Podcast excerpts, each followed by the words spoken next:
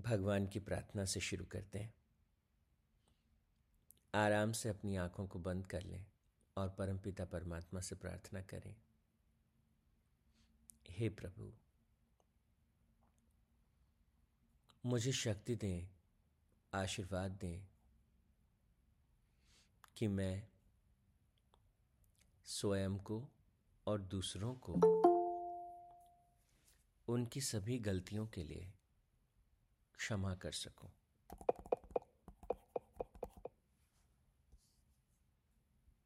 हे परमपिता परमात्मा, जाने अनजाने में जो गलतियाँ मैंने की, उनके लिए मैं अपने आप को क्षमा कर सकूँ। विचार के स्तर पर, कर्म के स्तर पर, भाव के स्तर पर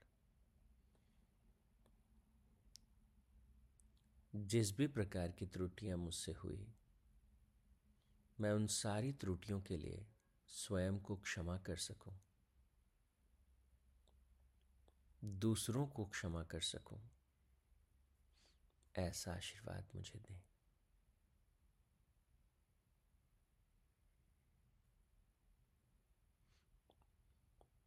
आज तक के जीवन में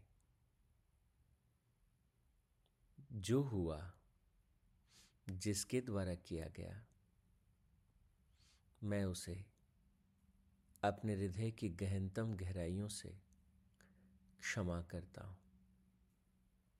स्वयं को भी क्षमा करता हूँ।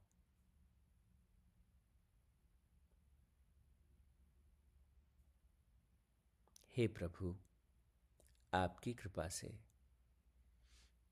मैं स्वयं को अपने पास्ट से मुक्त करता हूँ। ओम तत्सत परमात्मा ने नमः।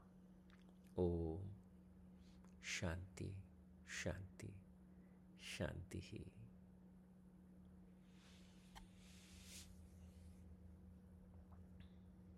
परमपिता परमात्मा की आराधना के बाद हम पुनः लौटते हैं कक्षा बारह के महत्वपूर्ण श्लोक जो गुरुदेव ने गीता ज्ञान परीक्षा के लिए चुने थे। हम बात कर रहे थे अठारहवें अध्याय के श्लोकों पर।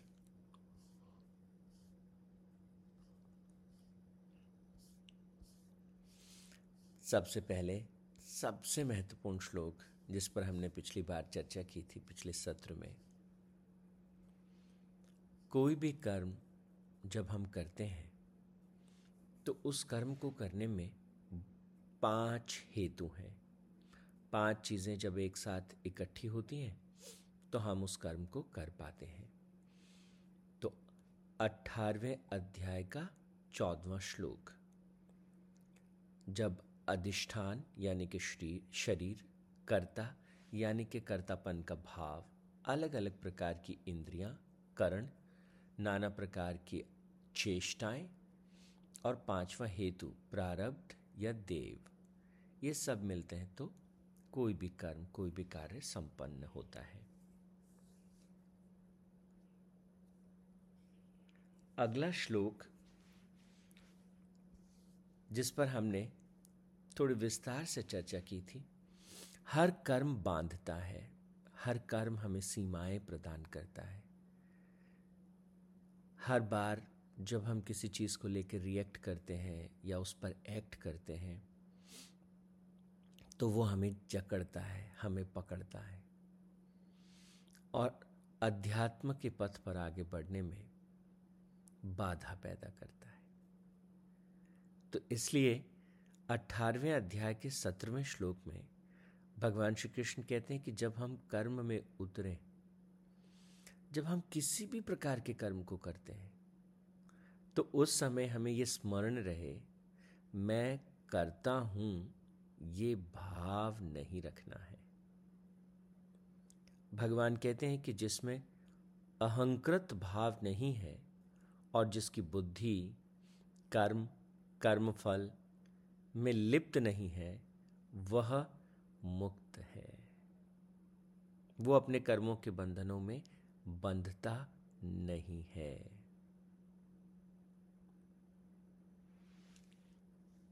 तो कर्म में बंधने से तात्पर्य क्या है? हम अपने आप को, कोई बच्चा है, अगर उसने मैथ का टेस्ट दिया, मैथ के टेस्ट में उसके मार्क्स खराब आए, दोबारा टेस्ट दिया, मार्क्स ठीक नहीं आए, दोबारा टेस्ट दिया, थोड़ा कम रह गया लक्ष्य से तो हो सकता है कि ये जो कर्म है धीरे धीरे उसके मन के भीतर एक भाव पैदा कर दे। मैं मैथमेटिक्स में ख़राब हूँ। मैं मैथ नहीं सीख सकता। मैथ मेरे लिए बहुत कठिन है। और ये एक बंधन है। विचार के स्तर पर, भाव के स्तर पर, और धीरे धीरे वो बच्चा जब बड़ा होगा तो मैथ से एक तरह का भय, एक तरह का अलगाव वो अपने भीतर हमेशा महसूस करेगा। तो इसलिए भगवान कहते हैं कि कर्म फल के बारे में चिंता करने की आवश्यकता नहीं। फल जो है, हमारे कर्म का रिएक्शन है। हमने कैसे रिएक्ट किया? कैसे उस कर्म के ऊपर हमने काम किया? तो वो every action has equal and opposite reaction तो भगवान कहते हैं, कर्म फल की चिंता करने की ज़रूरत नहीं। अपने कर्मों की चिंता करनी है। कर्मों को ठीक से करना है। और कर्म को ठीक से करने के लिए हमको क्या चाहिए? तो कहा कि कर्तापन के भाव से मुक्त होना है, पहली चीज़। दूसरी चीज़, अठारहवें अध्याय के बीसवें श्लोक में भगवान कहते हैं कि सारे प्राणियों के, प्राणियों में जो जो अलग अलग दिखते हैं, जो विभिक्त हैं, सब अलग अलग उनमें भी एक अव्यव भाव को, एक अक्षर आत्म तत्व को क्या हम देख पाते हैं? भगवान कहते हैं, ये सात्विक ज्ञान है। तो जब हम कर्म में प्रवेश करें, हम सात्विक ज्ञान के साथ कर्म में प्रवेश करें। अठारहवें अध्याय का तेईसवां श्लोक जहाँ भगवान सात्विक कर्म के लिए प्रेरणा देते हैं। किस प्रकार के कर्म को सात्विक कर्म कहा गया?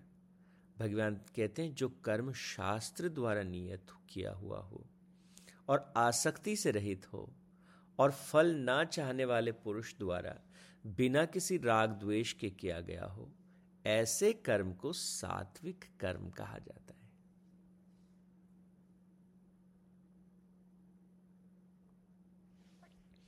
हाँ ऐसे कर्म जिनमें बहुत परिश्रम लगा और भोगों को चाहने वाले पुरुष द्वारा अहंकार युक्त बुद्धि से किया गया, भगवान उसे रासिक कर्म कहते हैं। तो जीवन निर्माण की प्रक्रिया में हमको कैसे करना है? तीनों गुणों से हमें ऊपर उठना है। इसके बारे में तो हम पहले जान चुके हैं। लेकिन वो ऊपर उठने की प्रक्रिया क्या है? तो भगवान कहते हैं, पहले तो थोड़ा हर क्षेत्र में सत्व के प्रभाव को बढ़ाते जाना है। सात्विक ज्ञान को अपनाना है, सात्विक कर्म को अपनाना है।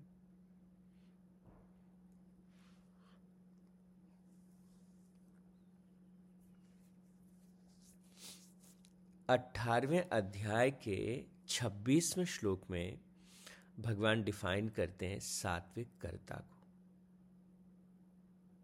तो हम जरा इस कसौटी पर खड़े उतरते हैं क्या? हम अपने आप को थोड़ा चेक भी कर सकते हैं। तो भगवान कहते हैं, कर्ता संग रहित, हे अर्जुन, जो कर्ता संग रहित है, जिसमें कर्तापन का भाव नहीं है, जो अहंकार युक्त वचन न बोलने वाला है, धैर्य और उत्साह से युक्त है, और कार्य की सिद्धि होने या न होने में निर्विकार रहने वाला है। ऐसे कर्ता को सात्विक कर्ता कहा गया। तो आप देखिएगा कि भगवान कहते हैं, कैसे जीवन जीना चाहिए? सोलहवें अध्याय के चौबीसवें श्लोक में शास्त्र के अनुसार। और शास्त्र हमें कैसा जीवन जीने की प्रेरणा देते हैं? तो वो सत्रहवें और अठारहवें अध्याय में बहुत विस्तार से बताया। तो हमें सात्विक कर्ता बनना है।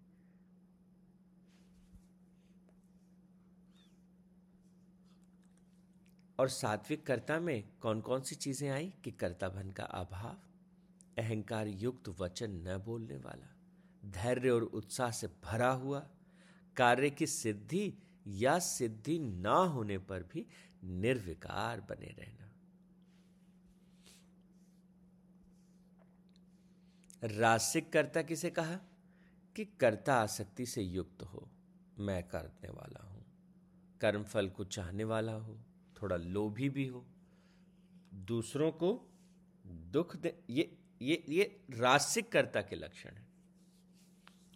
पवित्रता से रहित, हर्ष और शोक में डूबा रहने वाला और दूसरों को दुख देने वाला। भगवान ने कहा यह रासिक करता है।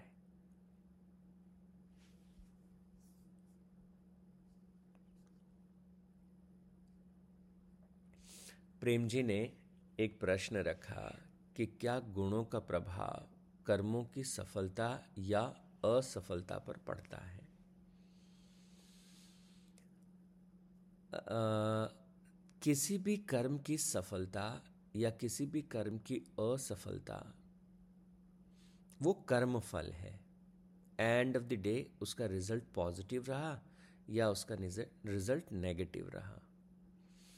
तो भगवान कहते हैं कि ये जो भाव है कि कर्म का फल सफलता के रूप में या असफलता के रूप में प्राप्त होता है, ये ये बात है ही नहीं। उदाहरण के लिए, आप जो है वो मॉर्निंग वॉक के लिए जाते हैं। अब मॉर्निंग वॉक के लिए जब आप किए, गए तो आपने एक कर्म किया। इस कर्म में आपको सफलता मिली कि असफलता मिली? कि मैं सफल रूप से जो है आज मॉर्निंग वॉक करके आ गया। कल करेंगे कि नहीं? परसों करेंगे कि नहीं? सफल होना या असफल होना? अगर मान लीजिए किसी वजह से आज नहीं जा पाया, जाने की इच्छा तो थी। तो किस वजह से नहीं जा पाया? उसमें क्या प्रॉब्लम हुई? उस प्रॉब्लम को कैसे हटा सकते हैं?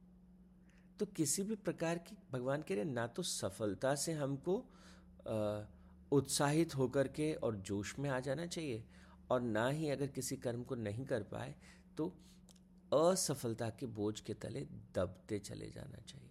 हमें सफलता और असफलता से मुक्त होकर के कर्म करना चाहिए। स्टेज के ऊपर कोई परफॉर्म कर रहा है?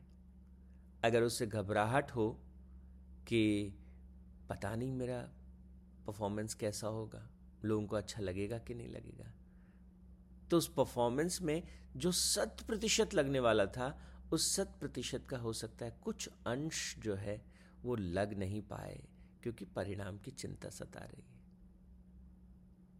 एक बैट्समैन खेलने जाता है और खेल के वहाँ पर वो सोच रहा है सेंचुरी में बना पाऊँगा कि नहीं बना पाऊँगा?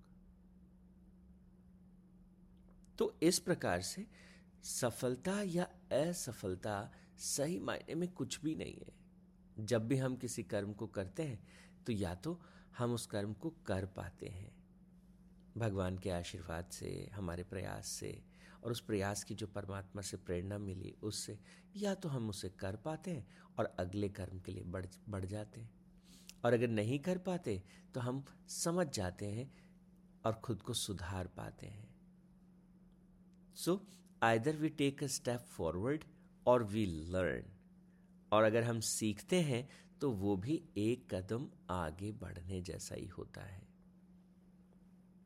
तो किसी भी कर्म में सफलता मिलती है तो हम एक कदम आगे बढ़ते हैं, बाहर की तरफ़। और अगर किसी कर्म में असफलता मिलती है तो हम एक कदम आगे बढ़ते हैं, भीतर की तरफ़। तो सफलता या असफलता, सही पूछो तो ये एक तरह का छलावा जैसा है। दिन और रात। अब बताइए कि दोनों में से सफल क्या है और असफल क्या है? गुणों का प्रभाव, सत्वगुण, रजोगुण, तमोगुण। जब तमोगुण में भर के किसी कर्म को करेंगे तो हम उस कर्म को उतना सुंदर भाव से नहीं कर पाएँगे। आप देखिए ना, एक क्रिकेटर अगर मैच से जो पैसे मिलने वाले हैं, उनका ध्यान रखते हुए मैच खेलेगा। कितना अच्छा खेल पाएगा। और एक क्रिकेटर है जो उस उस खेल से प्रेम करता है और उस खेल को अपने आनंद से भर के खेलता है। उस, उसकी बात एक अलग ही होगी। एक बच्चा अध्ययन करता है क्योंकि उसे नौकरी चाहिए। उस नौकरी को लक्ष्य बना करके वो अध्ययन करता है। ये नौकरी चाहिए, ये नौकरी चाहिए और ये पढ़ाई इसीलिए करनी पड़ती है मुझे।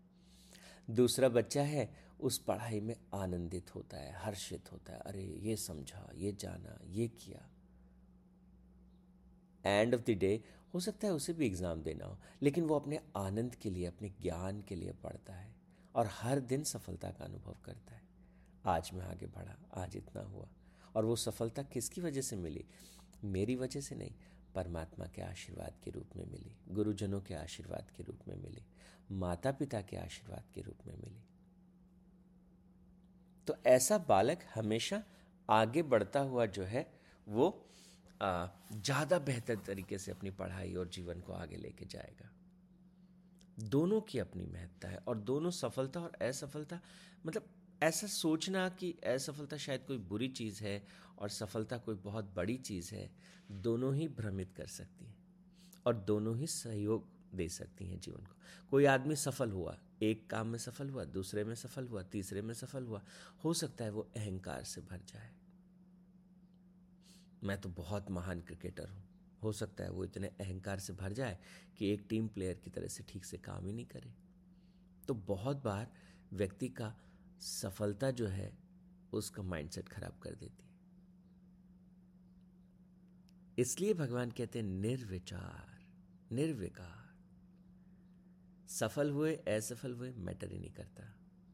मैटर करता है कि कार्य की जो दक्षता है, कर्म में जो कुशलता है, उसकी तरफ़ हम बढ़ रहे हैं कि नहीं? दैट इज़ मोर इंपॉर्टेंट तो अगले पड़ाव पर, अठारहवें अध्याय के तीसवें श्लोक में भगवान श्री कृष्ण कहते हैं, बुद्धि के विषय में, जो भी हम कर्म करते हैं, जो भी वो कहाँ से आता है निर्णय? कि बुद्धि से निर्णय आता है। कैसा करना है? कैसा नहीं करना है? उसके बारे में क्या सोचना है? तो भगवान कहते हैं, हे पार्थ, जो बुद्धि, प्रवृत्ति और निवृत्ति, प्रवृत्ति का मतलब कर्म का मार्ग, निवृत्ति का मतलब संन्यास का मार्ग, कर्तव्य और अकर्तव्य को, भय और अभय को, बंधन और मोक्ष को जानती है, वह बुद्धि सात्विक बुद्धि है। अठारहवें अध्याय के इस तीसवें श्लोक पर हम कल विस्तार से बात करेंगे। हमारे जीवन में जो भी सफलता या असफलता हमको मिलती है, वो कोई भी कार्य करते हैं तो हमको सफलता या असफलता मिलती है। अब वो जो कार्य हमने किया, जो कर्म में हमने प्रवेश किया, वो कर्म करने का भाव, कर्म करने से पहले हमारे भीतर प्रकट होता है। सो जो भी एक्शन हम लेते हैं, जो भी बिहेवियर हम शो करते हैं, उस बिहेवियर के पीछे एक भाव होता है। उस भाव के पीछे एक विचार होता है। एक थॉट से हम प्रेरित होते हैं अच्छा ये विचार आया अच्छा मैं ये कार्य करूँगा। एक भाव, विचार आया। ये कार्य करूँगा तो इससे मुझे अच्छा लगेगा माता पिता को अच्छा लगेगा। एक भाव से जुड़े और फिर हम उस कर्म में प्रवेश करते हैं। भगवान कहते हैं, वो जो विचार आपने चुना फ़र्स्ट स्टेप पे, वो विचार बुद्धि से प्रकट होता है, बुद्धि में प्रकट होता है। तो सही प्रकार के विचार या बुद्धि सही प्रकार के विचारों को कैसे पकड़े उसके लिए बुद्धि की साधना, बुद्धि को सात्विक बुद्धि होना होगा। और ये सात्विक बुद्धि क्या है, इसके बारे में कल के सत्र में विस्तार से जानेंगे। आज के लिए इतना ही। ओम तत्सत परमात्मा ने नमः। ओम शांति शांति शांति ही।